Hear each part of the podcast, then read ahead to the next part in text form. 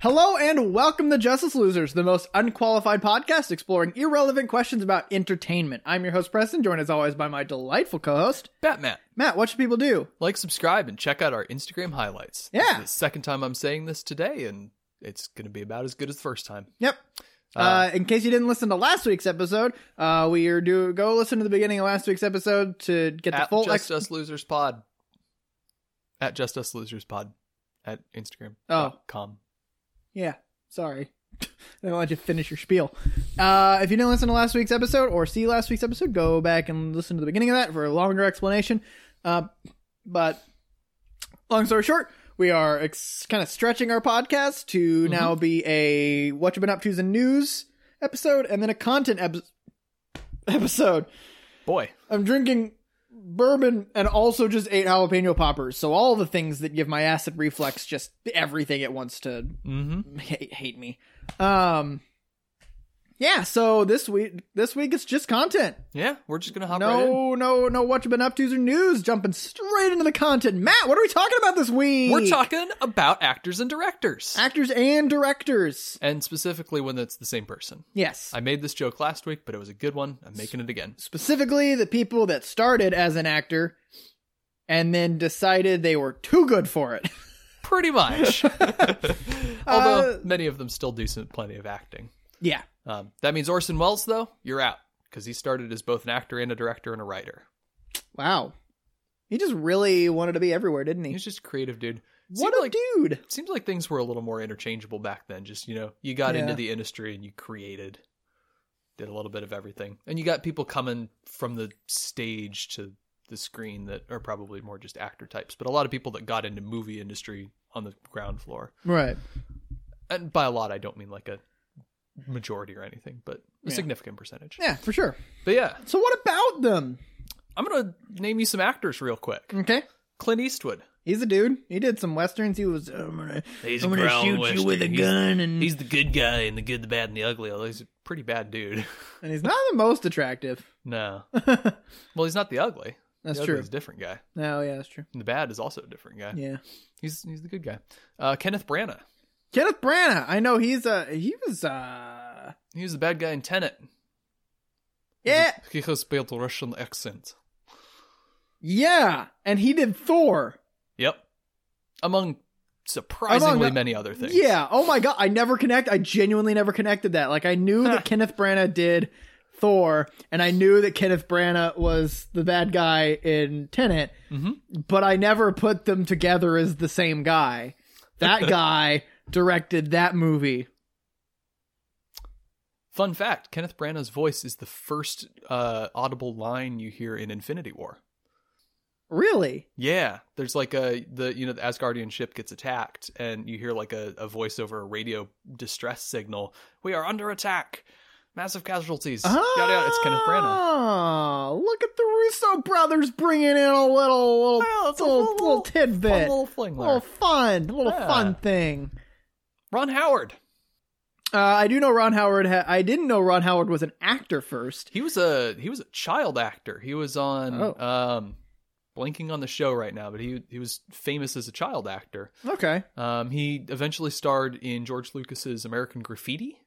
Okay. in the late 60s i want to say um and yeah he he did a, a little bit of acting before getting into directing Okay, because I know he's like there's he has a master class on directing, so I Mhm. knew him primarily as a director, and he's responsible for Solo, which We'll talk about it. mixed We'll talk mixed about it. ideas. um, but I, yeah, I didn't know he was an actor first, and so yeah I guess he c- he was. You said he was primarily a child. I guess we'll talk about it so more. yeah he started out as a child actor but he did some uh, He did adult in acting, his, okay. in his teens and early 20s he didn't get into directing until the mid to late 80s i want to say really How With, um, old is he? uh he's probably pushing 60 at this point Huh. Okay. john favreau Tom Favreau! I do know I, I do know that he was acting and like he was in um swingers and the one with uh, uh Ten Things I Hate About You. mm-hmm He was in that. He was a goofy guy, kind of Mhm. super nerdy. yeah I do know that, which blew my mind by the way, seeing the guy who directed Iron Man standing next to Joker. Uh didn't blow my mind. It was just like a clash of worlds.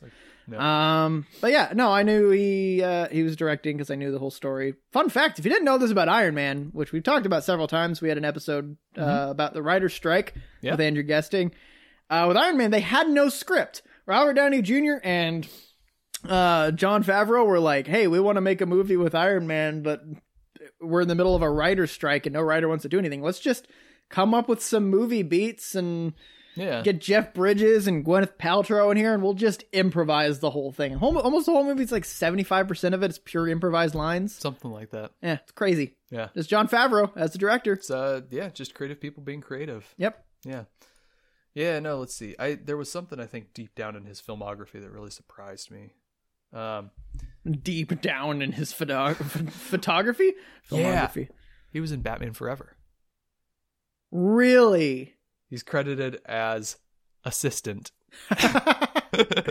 wow. I think I remember that. I think he's like he's one one scene and probably has one line in like the the Wayne Tech laboratory or something. Batman Forever is Jim Carrey the crouch Clooney. thrusting Riddler. Uh no, Kilmer. Kilmer, right? Yes. Yeah. Okay. I don't. I don't remember him in it, but, but yeah. Jim Carrey's unsanctionable buffoonery. Unsanctionable Oh, buffoonery. yeah, and also really doing the Riddler dirty. I think the Riddler's doing the entire world dirty with that uh, crotch thrust. You've seen the famous. You've seen the movie. Yes. Yeah. You're aware. Um, I don't want to talk about it. Speaking of Clooney, George Clooney. Oh, George Clooney! He did Yeah. Midnight Sky, which was a recent one that was apparently ugh. Yeah. My parents watched it and they said they didn't really particularly like it. And they're pretty casual moviegoers, so I Yeah. figured that it's probably not that great. We could tell from the trailer. We knew that that was going to happen. I couldn't tell. I don't know. You're better at that than I am. That's that's kind of my random superpowers. I'm pretty good at predicting how good a movie's going to be based on the trailer. Yeah. Mel Gibson. Mel Gibson. Melius Gibsontheman. We're not a huge fan of him. He's kind of a bad person, but he's a pretty good director. Yeah. Did he. He didn't direct any of the Mad Maxes, did he? No, Okay. that was George Miller. Okay. Because I know I, I I knew him primarily from Mad Max. Like, Yeah. did you ever watch the original Mad Maxes? I have never seen the original. You've Mad never Maxes. seen the- It's- oh, it's man. on my cultural enrichment list. yeah, It that needs to one. happen. I those were one of those movies, uh, or a few of those movies that I just watched. I was watching TV on the tiny ass TV Mhm. on the like on the counter in my parents' kitchen, my our kitchen when I was a kid, Mhm. and I just like came across it. And AMC had like an obsession with playing it for All right. about a month, so I'd keep seeing it pop up and I'd watch it. And it was a movie I've never seen all the way through, but I've seen the entire movie but in pieces. like It's so, an like I interesting experience. I kind of have the general. It was forever ago since that I watched it, so I had the kind of general idea of what the story is. Like his uh, wife and kid were killed, and like he's getting revenge on people. It's this Yeah. post-apocalyptic thing, and then Thunderdome has like the guy, like the tall guy. I don't remember his name, but he's played the Aviator. He played uh the mouth of sauron and lord of the rings Mhm. he's like this tall lanky guy that tends to play tall lanky characters Mhm. uh but no that's a I knew Mel Gibson from that, and now I know his face as being an anti Semite, which is. yeah. But I do also know that he did Passion of the Christ. Yep. Huh? Yeah. and I guess he really just likes killing Jews.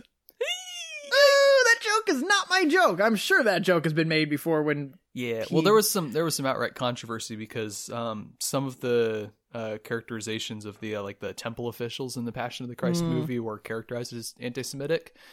I think it's more historically accurate than, or at least attempting to be historically accurate than it is outright anti-Semitic. But I mean, w- did they have, like, big hooked nose and they really like money? No, it was more just like they cast out Jesus and left him to his fate and kind of stirred up people against him. Okay. Real quick, weird thing that I've learned recently All right. about. Okay, this is a very Christian thing. Like, the, This is surprisingly relevant. We're recording this on Good Friday. We are, yes. Uh, so the real quick, real brief story is that Jesus, like on Palm Sunday, Jesus walked into Jerusalem. Jer- was it Jerusalem? Yeah. yeah, walked into not didn't walk and wa- uh, rode in on a donkey. Oh. Uh, that was oh my god! So uh, rode in on a donkey, and everyone was like, "Yay! Woo woo!" Throwing like palms in front of him because they were like, "This is this is yeah. thing. Um, they were all really happy we, he was there. And then those same people, two days later, two, three, some days later, were like, hey, let's kill this guy. Yep. Uh, and it's th- I've learned that the and I don't, I don't remember really ever, ever hearing this in church because Mhm. the church wants everyone to like Jesus is everything. Uh, the Jews back then were super oppressed by the Romans, Oh yeah. i.e., Herod, Pontius Pilate, th- the Roman oppressors, Mhm. and they viewed Jesus as this knight on a horse coming in to stir the uprising to kill the oppressors. Yeah. Literal king of the Jews Right. will take back the kingdom. And when he shows up and is like, "Yo, I'm giving myself up." Also, Peter, f- you for tur- for cutting that guy's ear off. Uh, let's not be violent. They're all like, "Die."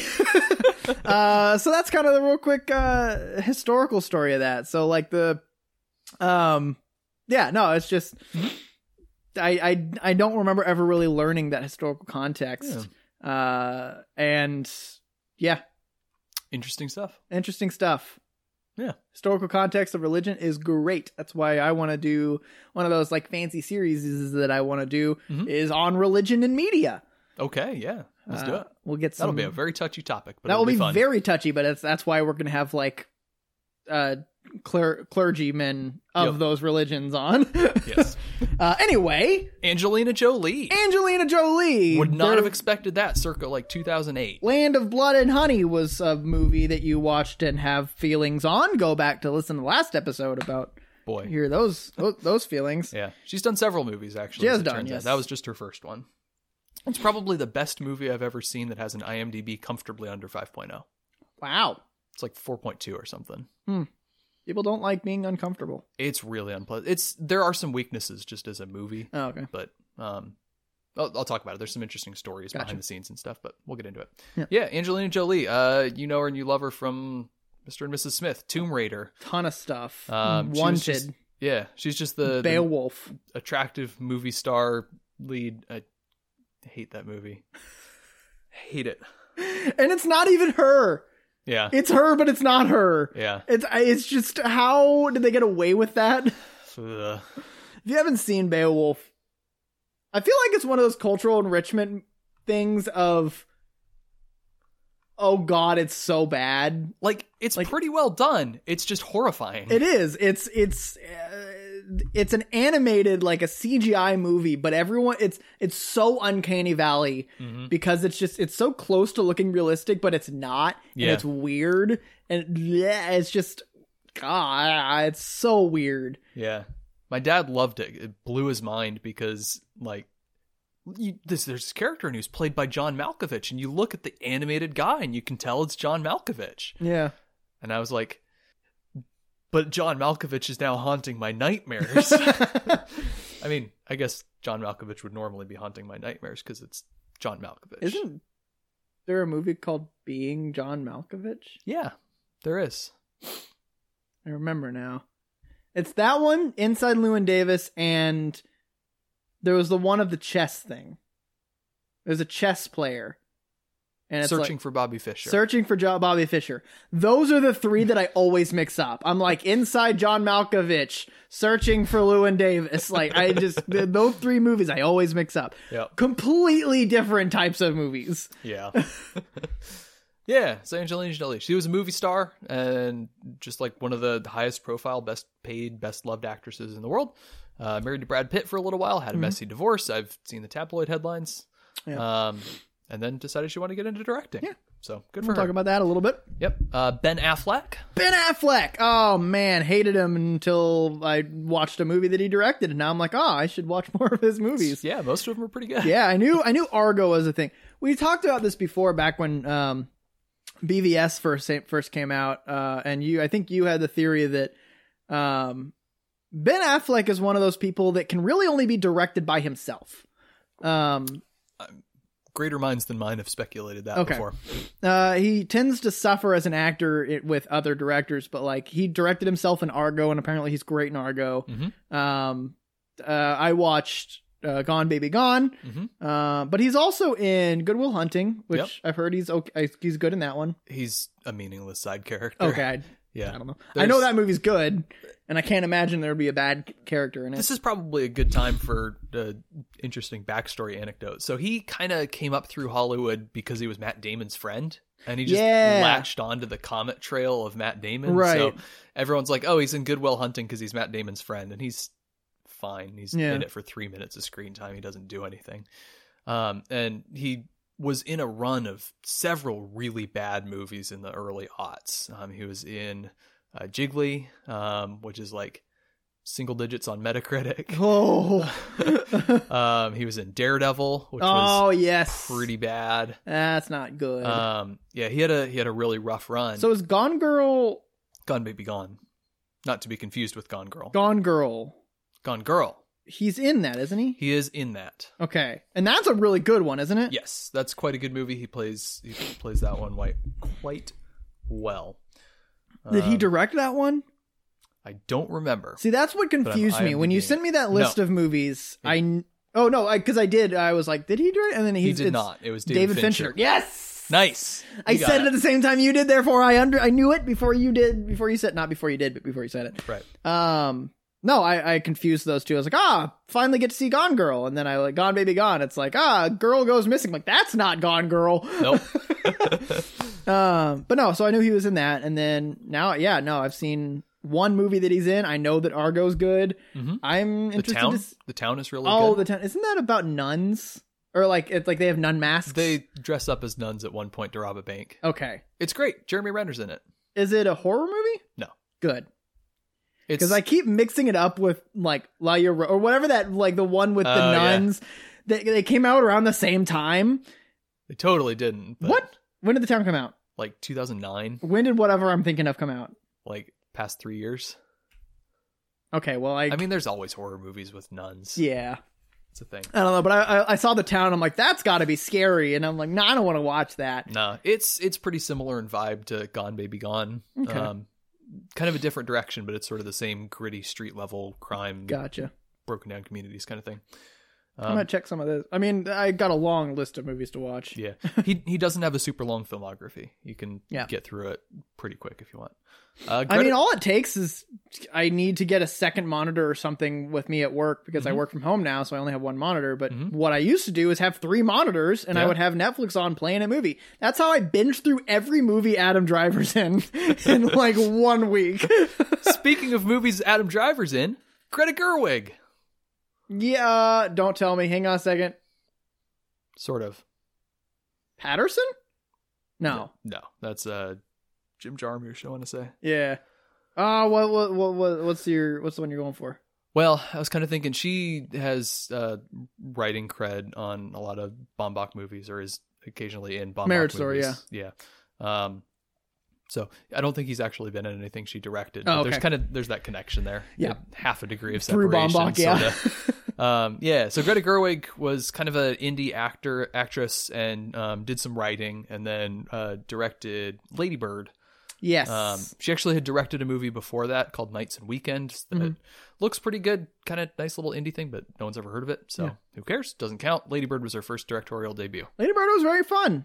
It wasn't like fantastic, but it like I really liked it. I liked it. Really, I- I- really liked it. Huh? I really, really liked it. Oh, okay. I I liked it. I didn't have any like problems with it. It just wasn't like, a, "Oh my god, that was great." Okay. Yeah. You know it's like a 94 on Metacritic, right? Yeah, well, sometimes I don't agree with Metacritic. Well, okay. You know that's that's entirely fair. And then she directed uh, Little Women. Uh, just Yes. a couple years ago, which I is need to see supposed to, that be one. really good. I kept meaning to get around to it and then never did, and I kind of feel bad about it. Yep. Ben Stiller. ben Stiller, Tropic Thunder. Tropic Thunder, Zoolander, Zoolander 2, The Secret I knew the Life of Walter Zoolanders. Mitty. And what was the last one? Secret Life of Walter Mitty. Yes, I knew that one. I knew that was that's one. of- That movie, weirdly, was the first movie that I ever saw a trailer for, and I it, and it was the first non like action movie Right. that I ever saw a trailer for. I was like, I want to watch that movie. Mm-hmm. It was so weird. It was in a movie theater, and when did that come out? Uh, 2009 Fifteen or so. nine? It wasn't that long ago. It's gotta be. Uh, I should look. Maybe 2012. Let me look it I up. was in Oklahoma when the trailers happened. okay. I think I was watching Les Mis, Mm, and I was So on my that'd be- first date with my with my girlfriend at that time. that'd be about 2013 or 2013, so. yeah. 2013. Yep. Yep. So I was I was I was on a date, my first date with my girlfriend that, that she became my girlfriend. Uh-huh. Um, I was watching. We were there for Les Mis, and I watched that movie. I was like, that seems like a really f- really interesting and little hit pull me on the heartstrings movie. Uh, Yeah. I never got around to watching it. It's pretty good. Isn't it? So he's just like an odd guy who just like kind of ex- escapes into his imagination, right? Yeah. But then also into real life. That might. But his Uh, I imagination think that turns might have him. just appealed to my ADHD brain. Could be. I was like, I I do that. yeah. It's a lot of fun. I did not realize it until this week that Ben Stiller directed it. yeah. But he's a. I Mm. he mean, d he's in all of he's his main character in all the movies he directs. uh, Robert Redford. Robert Redford, uh, the uh, the president of the United States in the Watchmen show, Yeah. but also uh, the the the bad guy, the bad senator in um, Winter Soldier. Winter Soldier. Yep. Yep. Uh, what has he directed? Uh, River Runs Through It is the one that I've seen. Um, he did Quiz Show, which was pretty well received. Uh, he did The Horse Whisperer, which I watched about 15 minutes of when I was eight, and I was like, this movie's about girls and horses. It's stupid. I'm going to go play baseball. I'm gonna go play I baseball. think that's l- pretty literally how that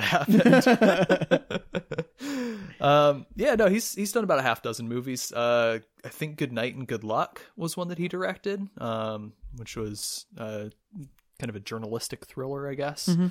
which makes a lot of sense now that I realize it, because one of his early prominent roles was All the President's Men about the Watergate investigation, Yeah. Woodward and Bernstein.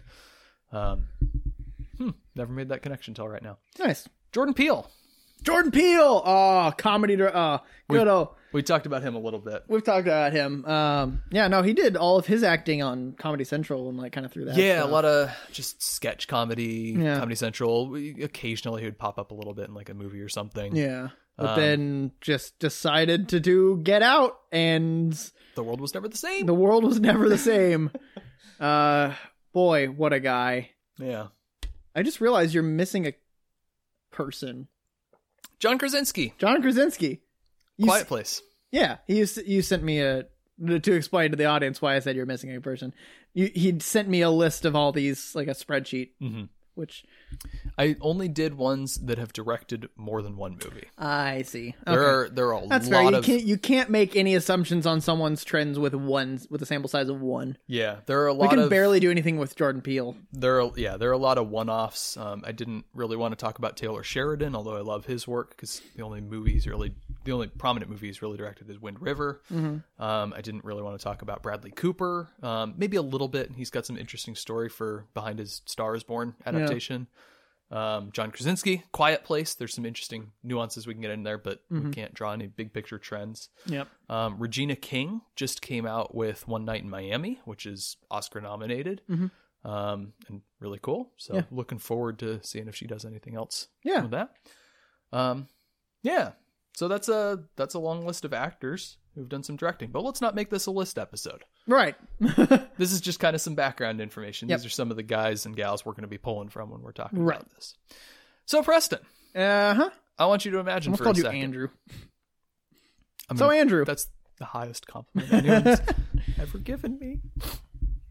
Imagine you're an actor for a second. okay. You're you've got Hollywood at your feet. You're a famous movie star. You're Angelina Jolie. Hell yes. All right.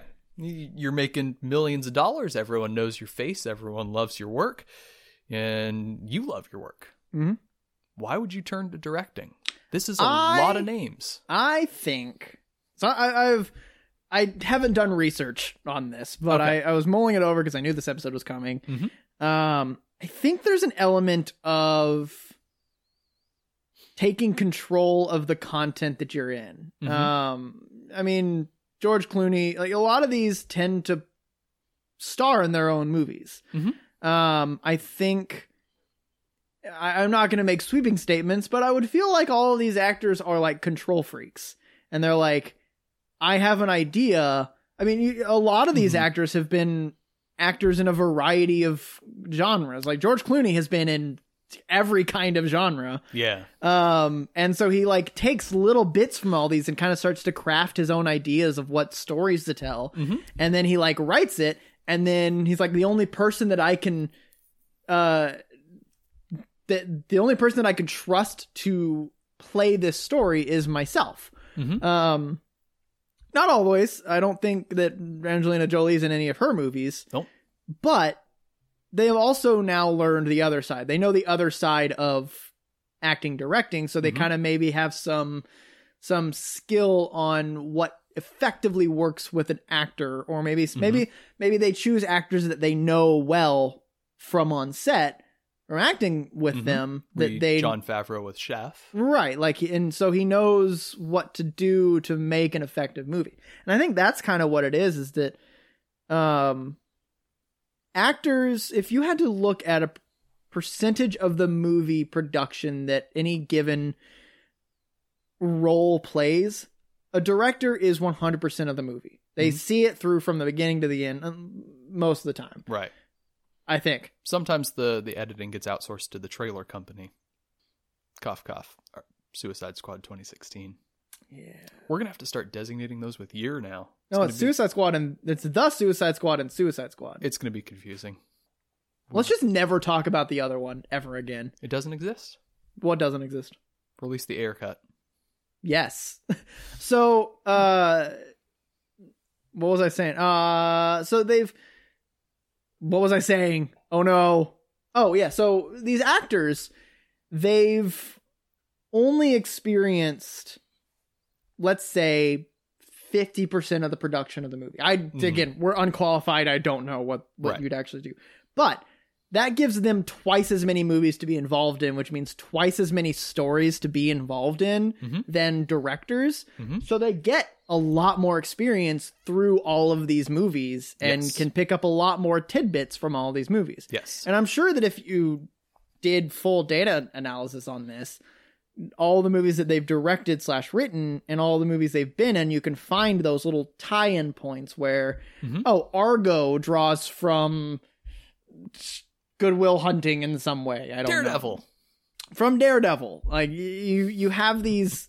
Maybe there's draw uh, points of Gone Baby Gone from uh, Daredevil because some Could be, maybe kind of hypothetically, in some sense. mystery ish. I don't know. I haven't seen the Daredevil movie. Yeah. I don't want to. Um, but maybe like that's kind of what I'm thinking of is that they've experienced these and kind of start to craft their own ideas, and they're Mhm. also big enough that they can make that jump and get backing. hmm You can't That's an get important part of some one movie shithead who then wants to be a director and so easily go into directing. Yeah. Um, and I think people like Angelina Jolie, George Clooney, Brad Pitt, people who have been in the industry so long, they have all these connections. Mhm. They can write a movie, start directing, and then they can talk to their friends who are directors and ask them for help on being directing, which is why a lot of these directing movies, these directorial debuts, none of them are really huge flops. They're either good or eh, all right. They, there probably are a few in there that are terrible. I don't Oh yeah. but for the most part, they're pretty decent. They probably have a higher rate of being decent Mhm. than the general movie, like people being a director for the first time. Yeah. No, I, I agree absolutely. I think actors are pr- a smart, uh, attentive actor who takes their job as an actor seriously Right. is in a really good position to move into directing. They have a sense of what it's like to be actually doing the acting out be on screen. They know what motivates them, what brings out a good performance from them.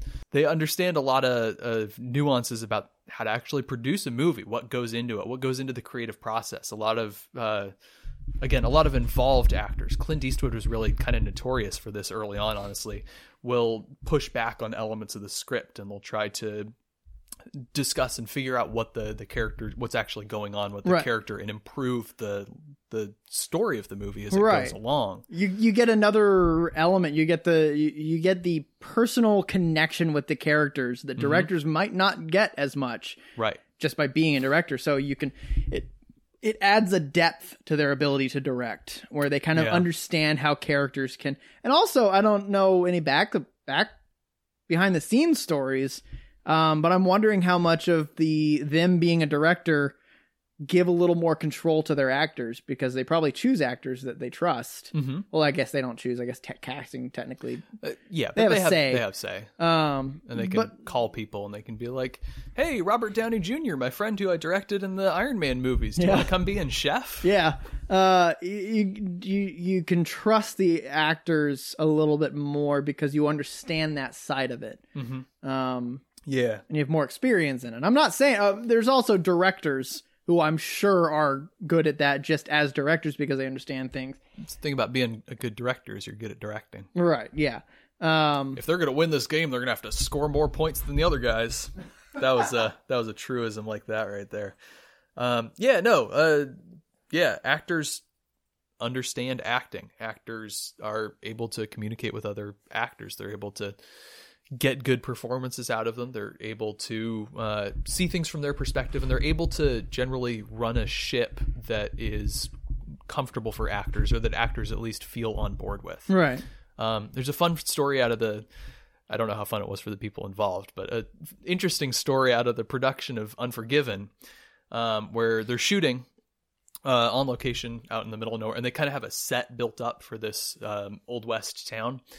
Um, and there's a pretty important scene that they need to film at a distance from the town, uh, and they need to film a few scenes in the town, um, and they need to do all these while there's no snow on the ground. But there's snow ca- forecast for like three days out, so they film for like three days straight through the night, through the rain, God. just pushing them like crazy just to get this done. Mm-hmm. And the studio would have hated that because it breaks all these union rules. Mhm. But the crew was on board because Clint Eastwood runs a tight ship and Yeah. people respect him. People like it, like Yeah. what he, the way he does things. Also, because Clint Eastwood is notorious for like, it, he's going to do it in up to three takes, no more. Mm. He's quick and efficient, Yeah. quick on the draw, you might say Ah! which there are some interesting connections between people who play kind of stereotyped versions of characters and then the types of movies they direct. There's some interesting connections and then some interesting contradictions. Okay. Clint Eastwood really likes lean, efficient filmmaking. Few words, quick shots. All right. Angelina Jolie likes brutal, drawn out horrors of humankind kind of movies. Ah, good. Yeah. All yeah. I kind of sidetracked your point because you had to get up to go get the computer. And I Right. was just vamping for a little bit there, but No, but Did you, I- were you building something? I- huh? Were you building to something? Not particular. That was just my observation. I was wondering how much you would have agreed and taken that, and Yeah. you had already thought about that kind of stuff. I yeah, I agree, and I think you're saying a lot of good things about why actors can be good directors. But you said one little thing about how actors they like power and they crave power, and that's why they might become directors. Control freaks. control freaks and i don't think that's going to be universally true i want to get back into what would actually motivate an actor to go into directing like these guys already have success not all of them are going to get into it just because they feel the need to be in control Do What actors else might make motivate less them? than directors generally? no actors make a lot more Oh, I meant sorry. Flip that. That okay? Yes. Then Yes. that- my point, but I messed up. so actors make more than directors, so they choose a less at least prominent actors do right. Uh, and these are all prominent dire- prominent actors. Yep. Um, they choose a less fruitful or less, I guess, paying Profitable. job, yeah um, and a less famous job. yeah Um, unless part of the marketing is the fact that it's directed by so and so. yeah or if they get to put themselves in the starring role Right. Oh. Yeah. which some of these people very much do not but yeah um but no I, I think that's a that's an interesting observation that they i think it might just be more of that they want to tell good stories and Mhm.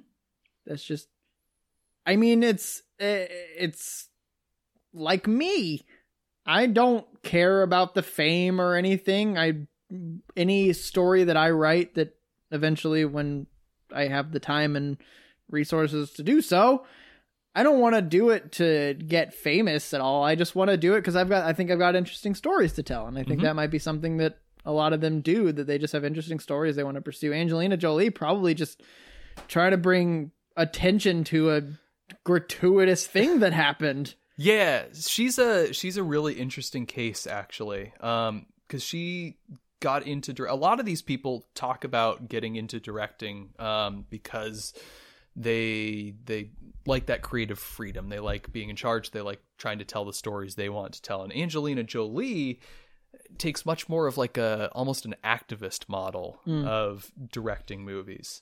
Um, she's got a, a relatively for, short filmography at this point, um, but she's working on stuff. So at this point, uh, she has four actual full length non direct uh, non documentary movies.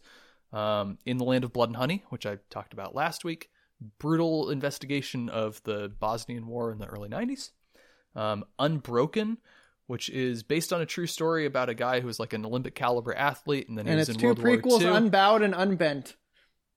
that was a weird deep cut joke. Not that deep, but Unbroken. It's uh, it's about a a guy who was an Olympian, and then he was in World War II, and then his plane crashed, and he survived on a raft for a while, and then he was interned in a Japanese prisoner of war camp.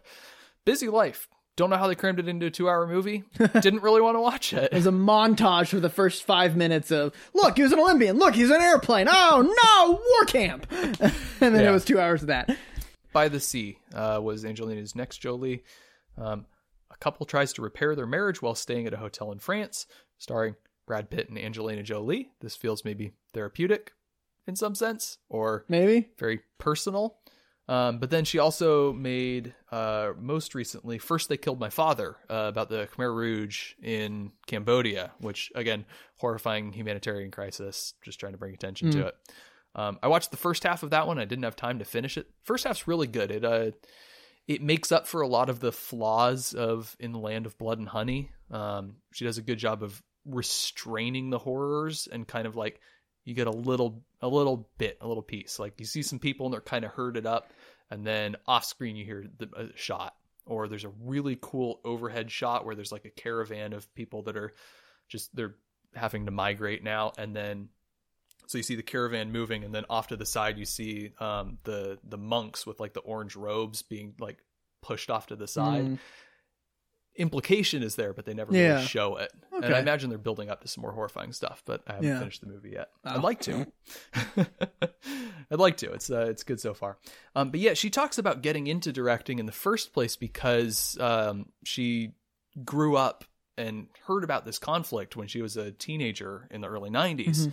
and was horrified and so she she spent a lot of her efforts as stardom doing some activism and some writing and stuff like that and eventually just got so involved in this particular story this particular event that she just kind of ended up making a movie about it Yeah. um and there's and some, so it's kind of using her her resources as an actor and connections into the movie industry to do more activism. yeah It's more altruistic than uh stardom or just creativity. It's right and she she does not for the most part make mainstream movies Mhm. I, unbroken is definitely kind of an oscar beatty sort of let's just tell a nice dramatic story yeah. kind of thing. But these other ones are are much more either personal or let's raise attention about some issue. It is filmmaking is activism in Mm-hmm. some sense, um, which differentiates her from pretty much ev- all the other directors on this list. Right. She didn't set out with a creative mission as much as a altruistic mission. Yeah. Um, and she she makes that very clear Yeah. uh yeah so she's kind of she's kind of an outlier here um a lot of these people i think clint eastwood is probably the the best example of he's just a creative guy he's always Yeah. thinking about these things and thinking about what things mean um, there's a really fascinating article that I'll have to see if I still have the link to that I read in preparation for this that just talks about um, some of his work with Sergio Leone on these uh, spaghetti westerns. where Yeah. he went over. I think they were filming some of them in Spain, and he meets uh, Leone, and he speaks like two words of Italian, and Leone speaks like two words of English, and they do this whole movie just basically in pantomime with each other.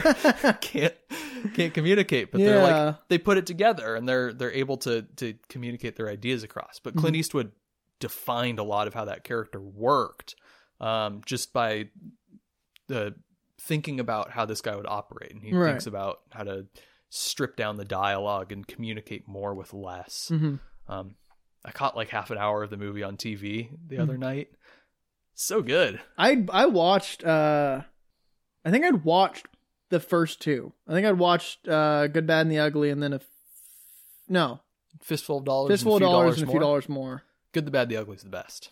Okay, is that the th- that's the third one, right? Yeah, And I gotta watch that one. Nuts. I yeah, gotta go back and watch them in general. yeah. Um, so he's just he's just a creative dude. He likes telling stories. He likes thinking about how creativity happens, which it totally doesn't jive with everyone's vision of Clint Eastwood as like the Yeah, the gruff. stoic, gruff, Yeah. old guy that's just gonna murder everyone in the room.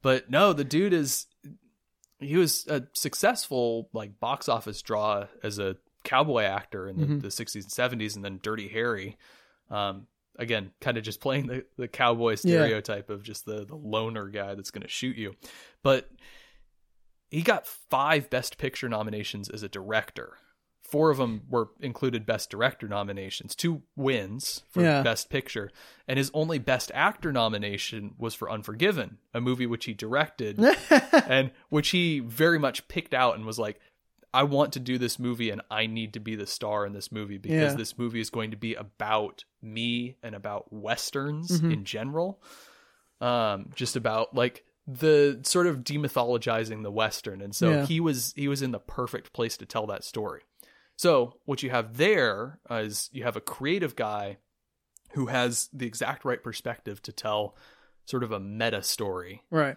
about a genre that he's been part of. Mhm. He's no one else could have made that movie. Yeah. Although Francis Ford Coppola almost did, with John Malkovich in the lead, as it turns out. Oh, Speaking of him, yeah. A little callback to earlier. yeah, how about that? Anyway. Anyway, didn't end up happening. Uh, yeah, no, that that uh, are there any other actors that are kind of that way? Where because I feel like Ben Stiller might kind of jive with that same way, where he just wants to be creative with things. Because Mhm. Secret Life of Walter Mitty and Tropic Thunder are incredibly different movies. yeah. And he's writ he wrote both of them, right? I don't. He might have writing credits on both of them, but I don't think he's uh, like the actual the writer on them. Okay, Um, I'm gonna double check that. Real but still, e- e- either way, like it's just those. And what was another? Okay, he did Zoolander. Zoolander, Uh, what were the any other ones? quick. uh, those are the big ones. Okay. Um, But still, that's such an interesting di- divergence. mhm. Uh, ben Affleck seems to kind of dance around a similar tone, so he's not really vi- uh, varietous.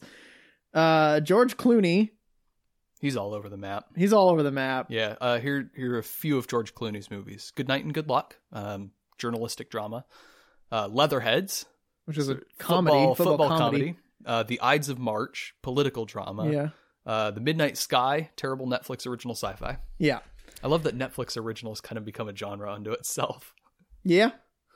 Who else was there? Uh, I mean, Jordan Peele has his genre that he really likes, like the Yeah. spooky existential twist on hmm weird things happening. Yeah. So to go back to Ben Stiller for a second, he's very much talked about. He just likes being behind the camera. It's easier because you're you're kind of in charge you're the one making decisions you're not the one with the the pressure necessarily because you're not on screen have to do the scene just right But you can still kind of like watch the vision happen. Yeah. Like you, you've got it in your brain. You can watch the actors. You've got the screen. You can like make decisions. It's it's like I, I can totally see how that's a thing. Mhm. It's why I don't really want to go into acting. One because I'm a terrible actor, but 2 Mm-hmm. is like I I want to make the thing from the bird's eye view. right and and I can totally see how he feels that way. That it's just it's it's less.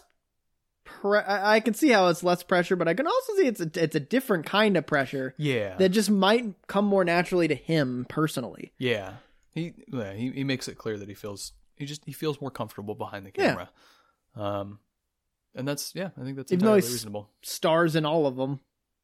yeah Which- think about think about some of those scenes in uh, Tropic Thunder for a second here, where Ben Stiller, who's the director of the movie, is playing an actor in a movie that's being directed by another guy, but Ben Stiller, the actor in the fake movie that's being directed by the real Ben Stiller, is on screen yelling "cut," and no one knows if it's actor Ben Stiller yelling "cut" in the scene or director Ben Stiller yelling. There's some there there was some legitimate confusion behind the scenes. That's on What was amazing. happening at any given time? that is amazing. Yeah. So That's kind of just a fun little Oh, tidbit fun I little discovered in my anecdote. research there. Yeah, I thought you might appreciate that. Yeah, that's funny. yeah. Um, yeah. Let's talk about Jordan Peele for a second. You were starting to go into him. Yeah, uh, we'd we've done uh, a couple little discussions about comedy actors going into horror. Mhm. Um, Jordan Peele and John Krasinski are the two big Yeah. big players in And that. John Krasinski, there's actually a different impetus. I want to get in, into his story in a little bit here. Okay.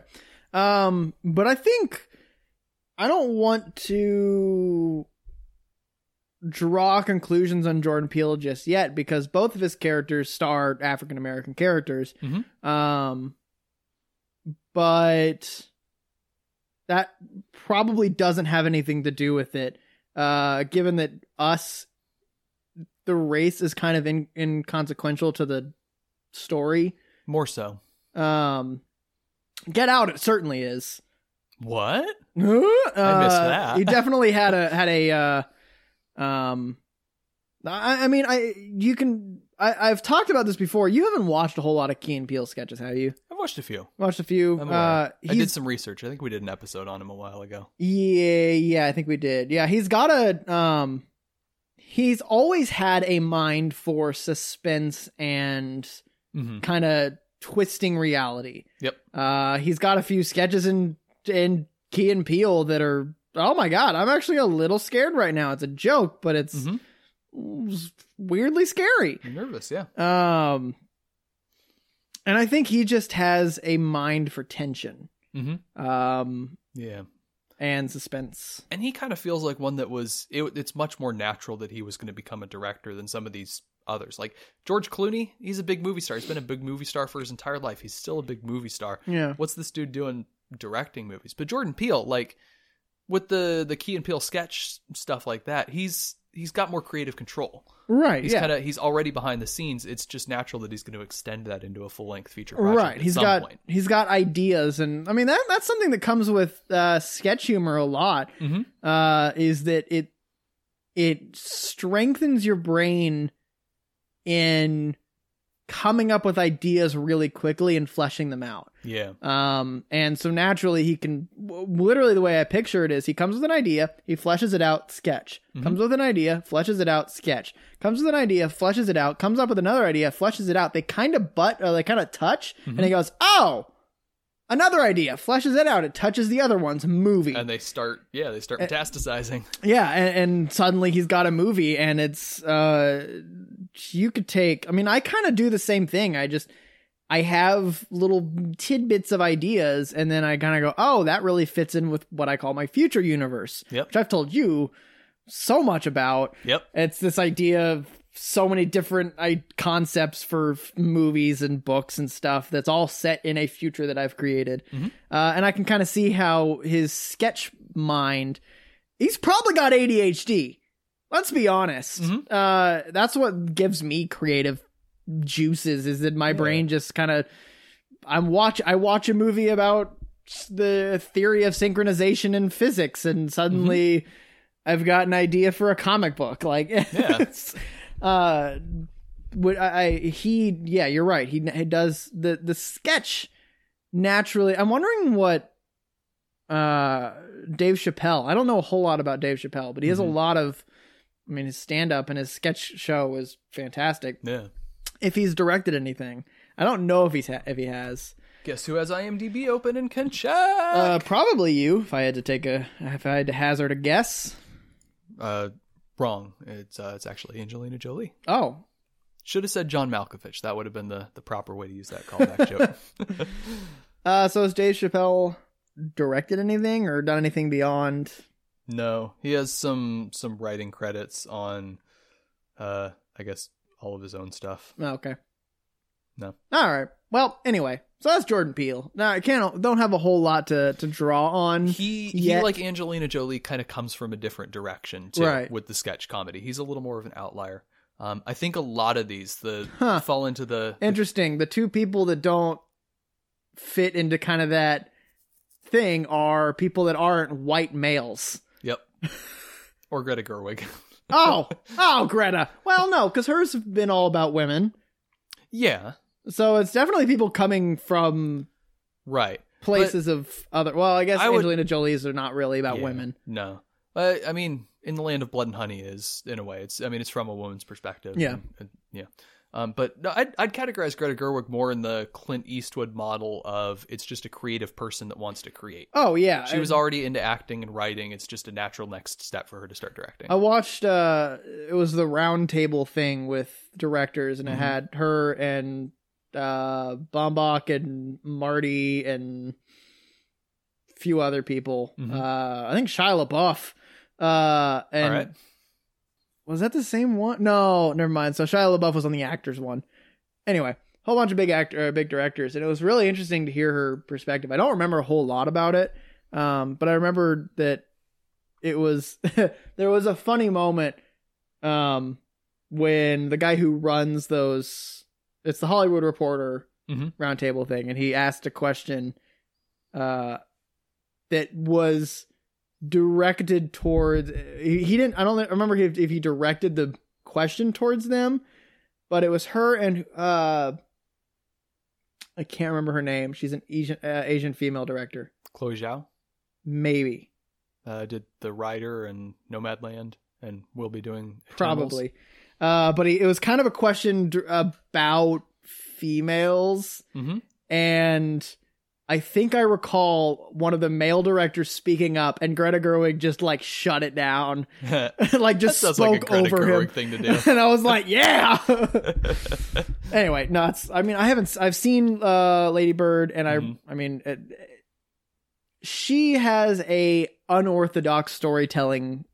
Um, yeah, it doesn't follow like the hero's journey or like the normal kind of three. Because uh, she's what Lady you might Bird's a, categorize as an indie director. yeah.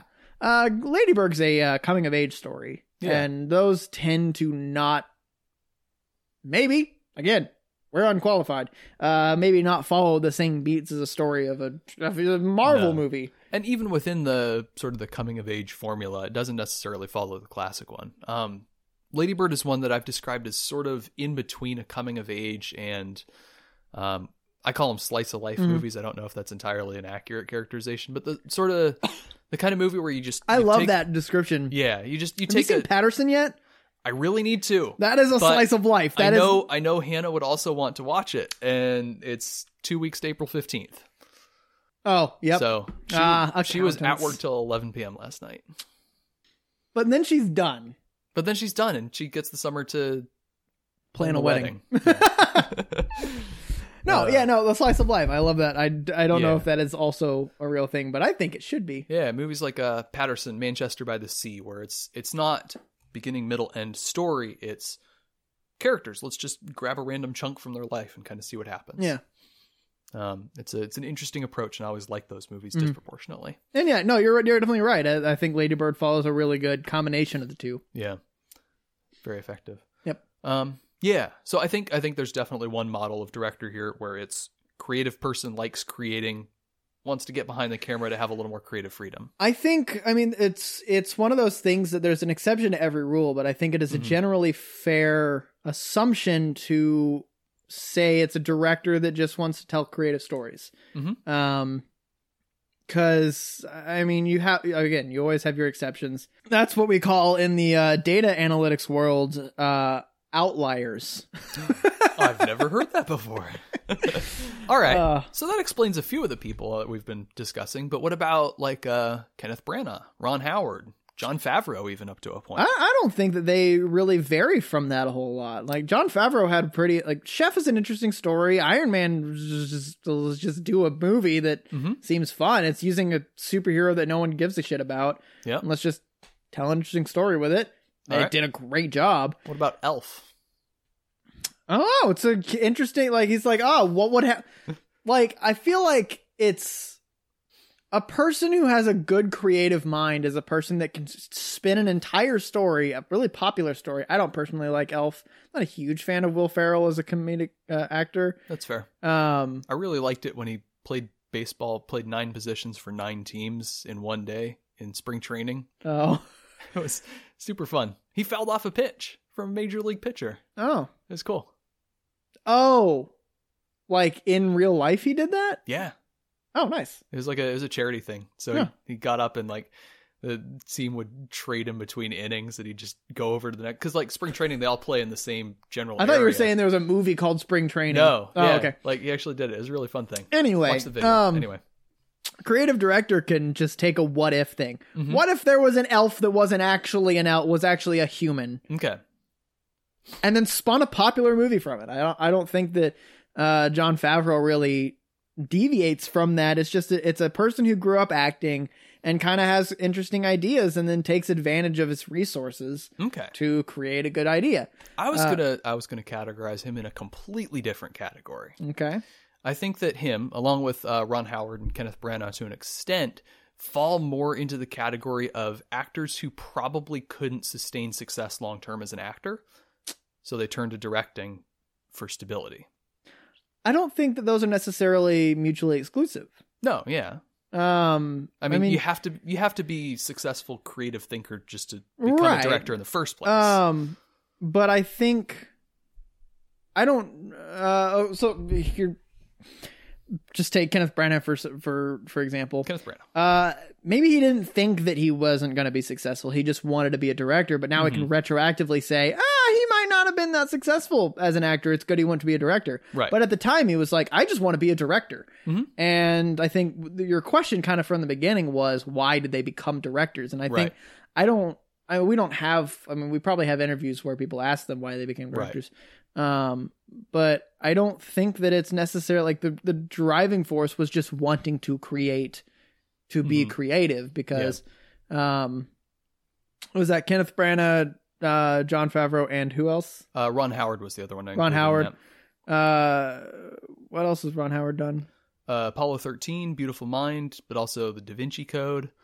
Um, yeah, he's he's directed like 20 or 30 movies.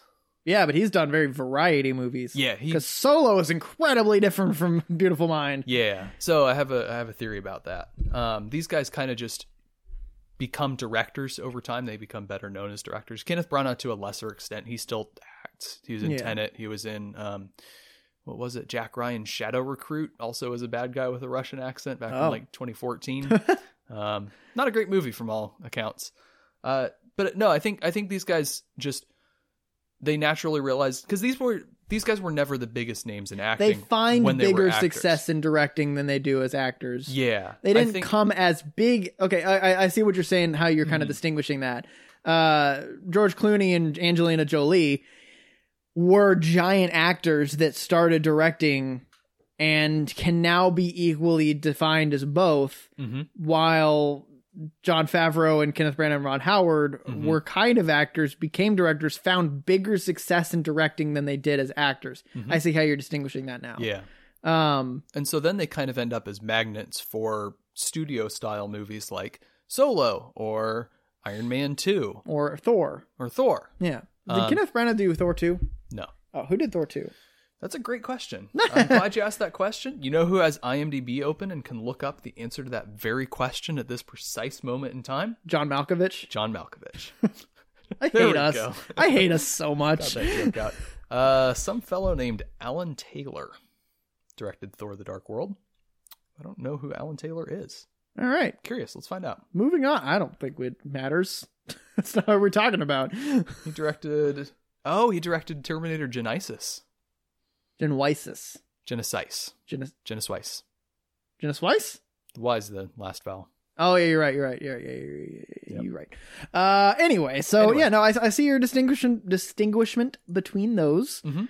Um, They sought directing potentially for just following the incentives if they need a career lifeline. but I don't think that I think you're uh, you're making that categorization based on a different criteria than we started on. We started on Mhm. why did they become directors, not what was the result of them becoming directors. Right. So I, I think that these guys probably got into directing as a portfolio diversification. Mm. I, and I'm sure that part of it is just, hey, I can be creative and I can be a storyteller Yeah. too. But you look at these guys' filmographies next to guys like Clint Eastwood or Angelina Jolie, these guys are making in general more movies that the studio wants them to make Yeah, than that's movies true. they want to make. Yeah. Kenneth Branagh had a lot of success They're doing Mm-hmm. assigned to being to being directors rather than choosing to direct movies they want to direct. Yeah, Kenneth Branagh had a good run doing some Shakespeare adaptations in his youth that are some of which are really really good. Um, Ron, and Ron Howard has done a whole bunch of interesting movies, but they tend to be really mainstream stuff Right.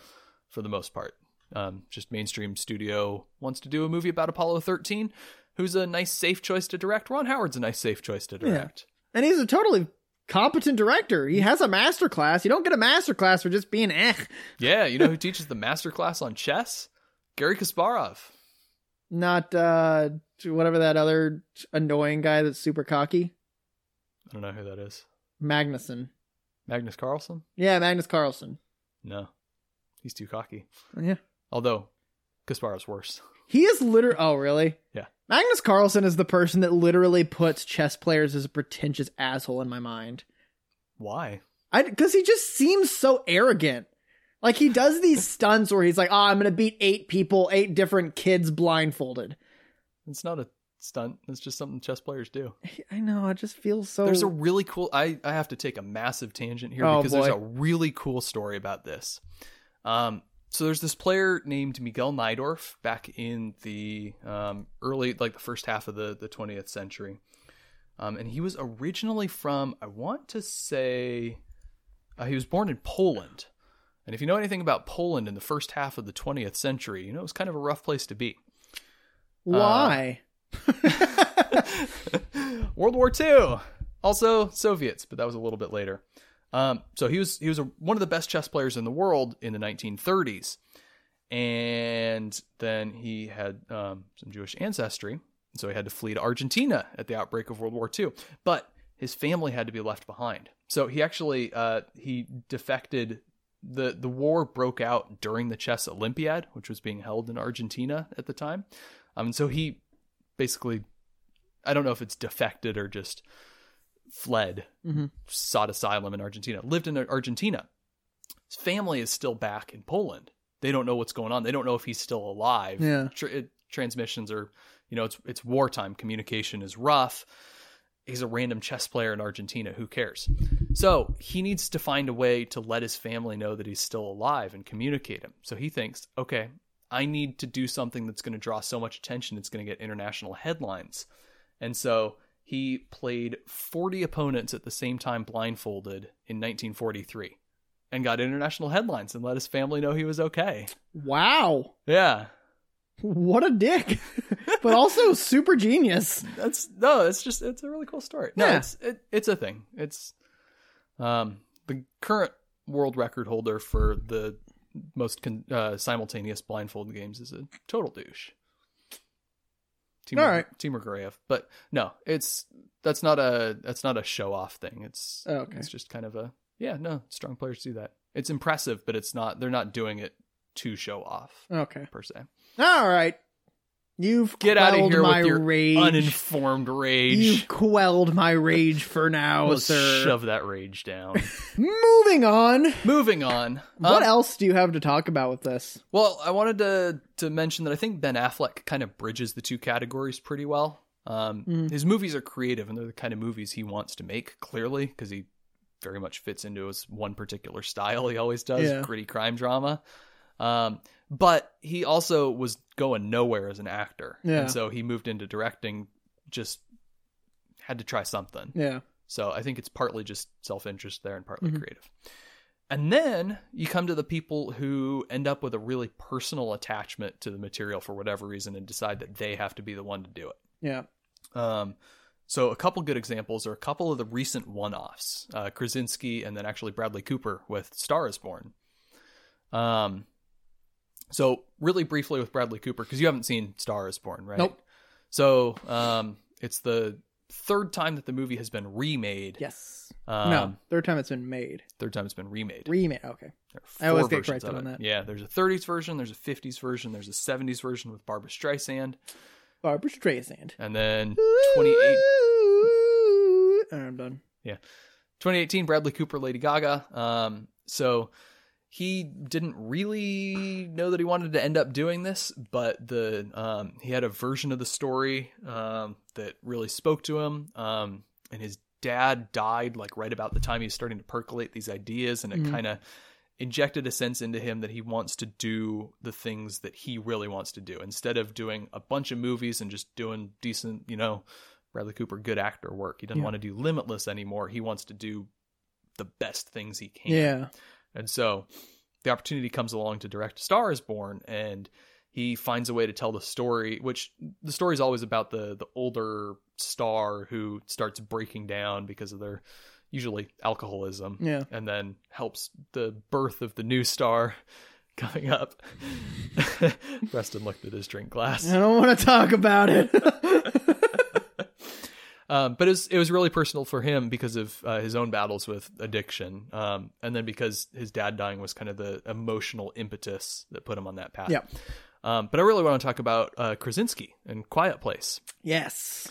Um, so he read what, the script. What took the office Jim to make that movie? Yeah, not just a star in that movie because he he didn't want to be in horror movies. He Mhm. wasn't interested in horror as a genre until he read the script for A Quiet Place.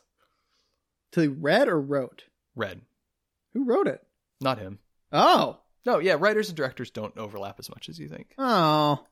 Well, that goes there goes all of my preconceptions about the world. Yep, learned something new here today. Yep.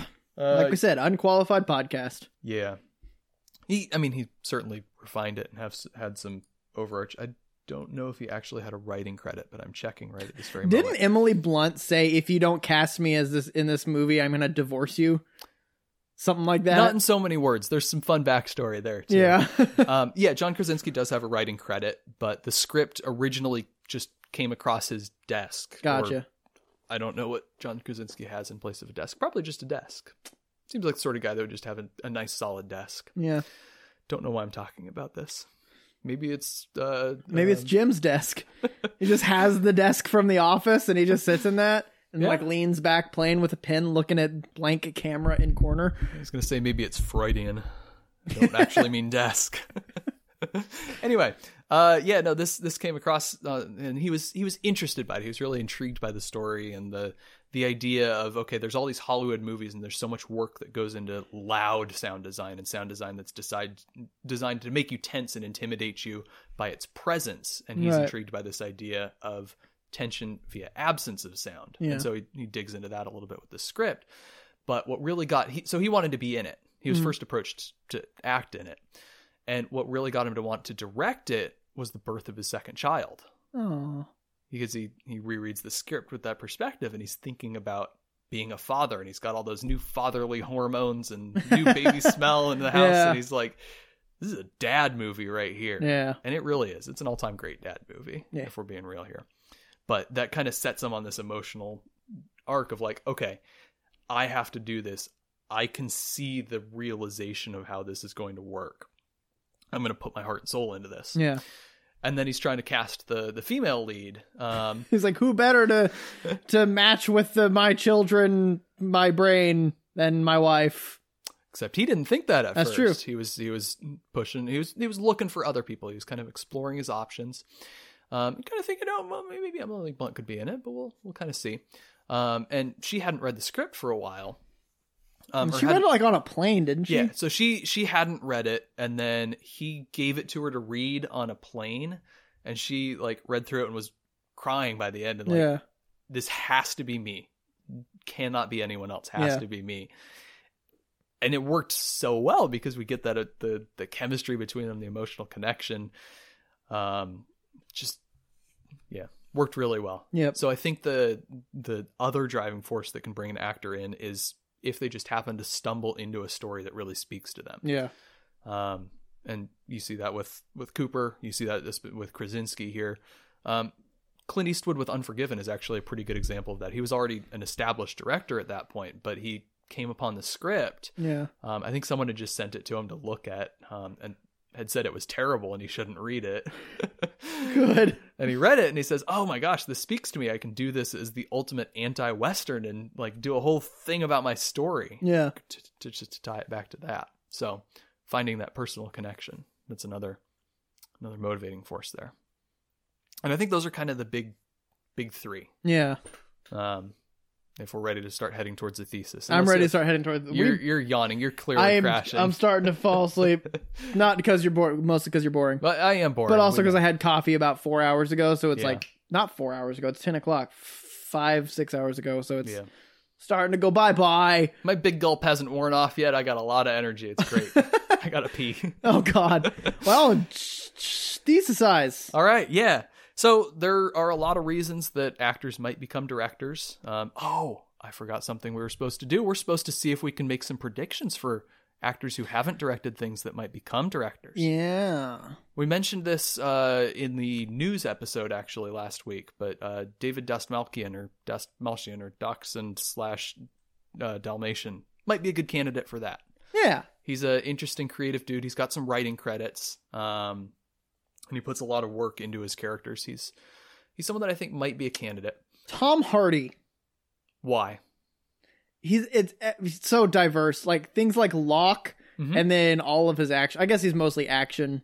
a lot of But like a action. lot of the action stuff he's in are genuinely good stories. Like Mhm. Mad Max Fury Road is a great story. Mhm. Uh, I mean, it being in, in any movie with uh, uh, Chris directed by Christopher Nolan has interesting stories. I think Yep. he's got a lot of like little interesting tidbits he like he's picked up along the way. yeah yeah And also, he's probably tired of being typecast as a brute douchebag. Eh, yeah fair enough yeah no he he was someone i thought of but it, it didn't quite click for me um i've never had the sense from like his outward public perso- persona that he is someone that is that creatively motivated necessarily Uh-huh. not to say that he's like a lazy actor or anything Yeah. but he, he's someone that hasn't put that much energy to it. And so when I was thinking about this question, and I got to think about it in advance of the episode, and I got to put you on the spot, No, and you no. got to say a dumb answer, and I got to shoot it down. Ah, that's all right answer. Um, so I was thinking about people who have a public persona and clearly have some creative energy. Someone who recently got their first writing credit on a movie. Um, someone who has pushed for creative decisions behind the scenes and has affected the direction of movies and the direction of um, entire franchises. You might think, you might say. Zack Snyder. no, wrong. Um, and someone who apparently people like to work with. Only person I can think of is Jason Momoa, but he's not very diverse. I don't. Yeah, I don't think he's quite on that level. Yeah, He, I- he doesn't have the established track record. I'm trying to think. Is it someone who's like Also, someone whose career as an actor might and might turn on a downslope before too long. how old are they? potentially. Uh, like forties at this point, I think. I got nothing. Ryan Reynolds. Oh, yeah.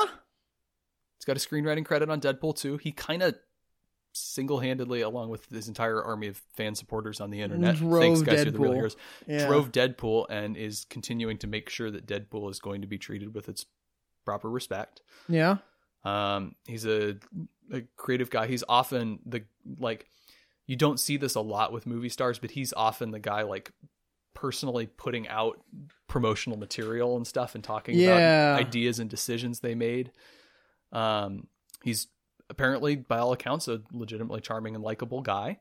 Um, He's got a lovely competition with uh, Hugh Jackman, which I love just Yes. watching any development of that. That's so much fun. Yeah, um, he gets along well with people. He has a well established established rapport with a lot of actors, um, and he's mostly been playing the kind of guy who plays sort of the the pretty boy. Yeah. He's getting older. He's he's a father. That door's going to close eventually. It feels like a natural step for him to move into directing at some point. So I'm I'm for it. I'm putting it out there. That's my prediction. I think Ryan Reynolds will start directing movies at some point. What about Ryan Gosling? Maybe. Because I'll be honest, when you said Ryan Reynolds, my my first thought was, oh yeah, like he was in like La La Land. It's like, oh God, Reynolds. yeah, I, I could I could see Gosling too. But no, Um, I, I agree. Ryan Reynolds would be a really good. Like he'd probably end up directing because he's young, I mean, not that young. not young, young, but like he's young. Take a guess. How old do you think he is? Uh, forty three. I mean, that's not that young, is it? That's young for Hollywood. oh man, I have to do math in my head. Forty-four.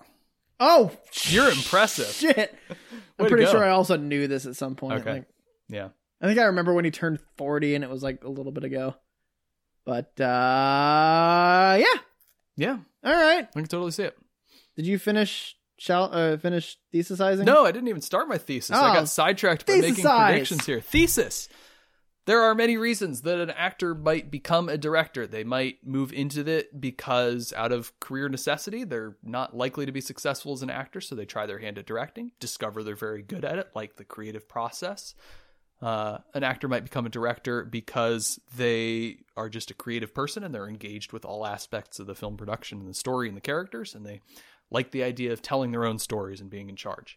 Or they might just be an actor who comes across a script or a particular story idea or a particular character that they fall in love with and they have to be the one to tell that story because it speaks to them so personally that they have to express their vision. Or they can be Angelina Jolie and make two hour PSAs. What was it? What was, that was one sentence, but you would just get so many marks off for how long of a sentence that was.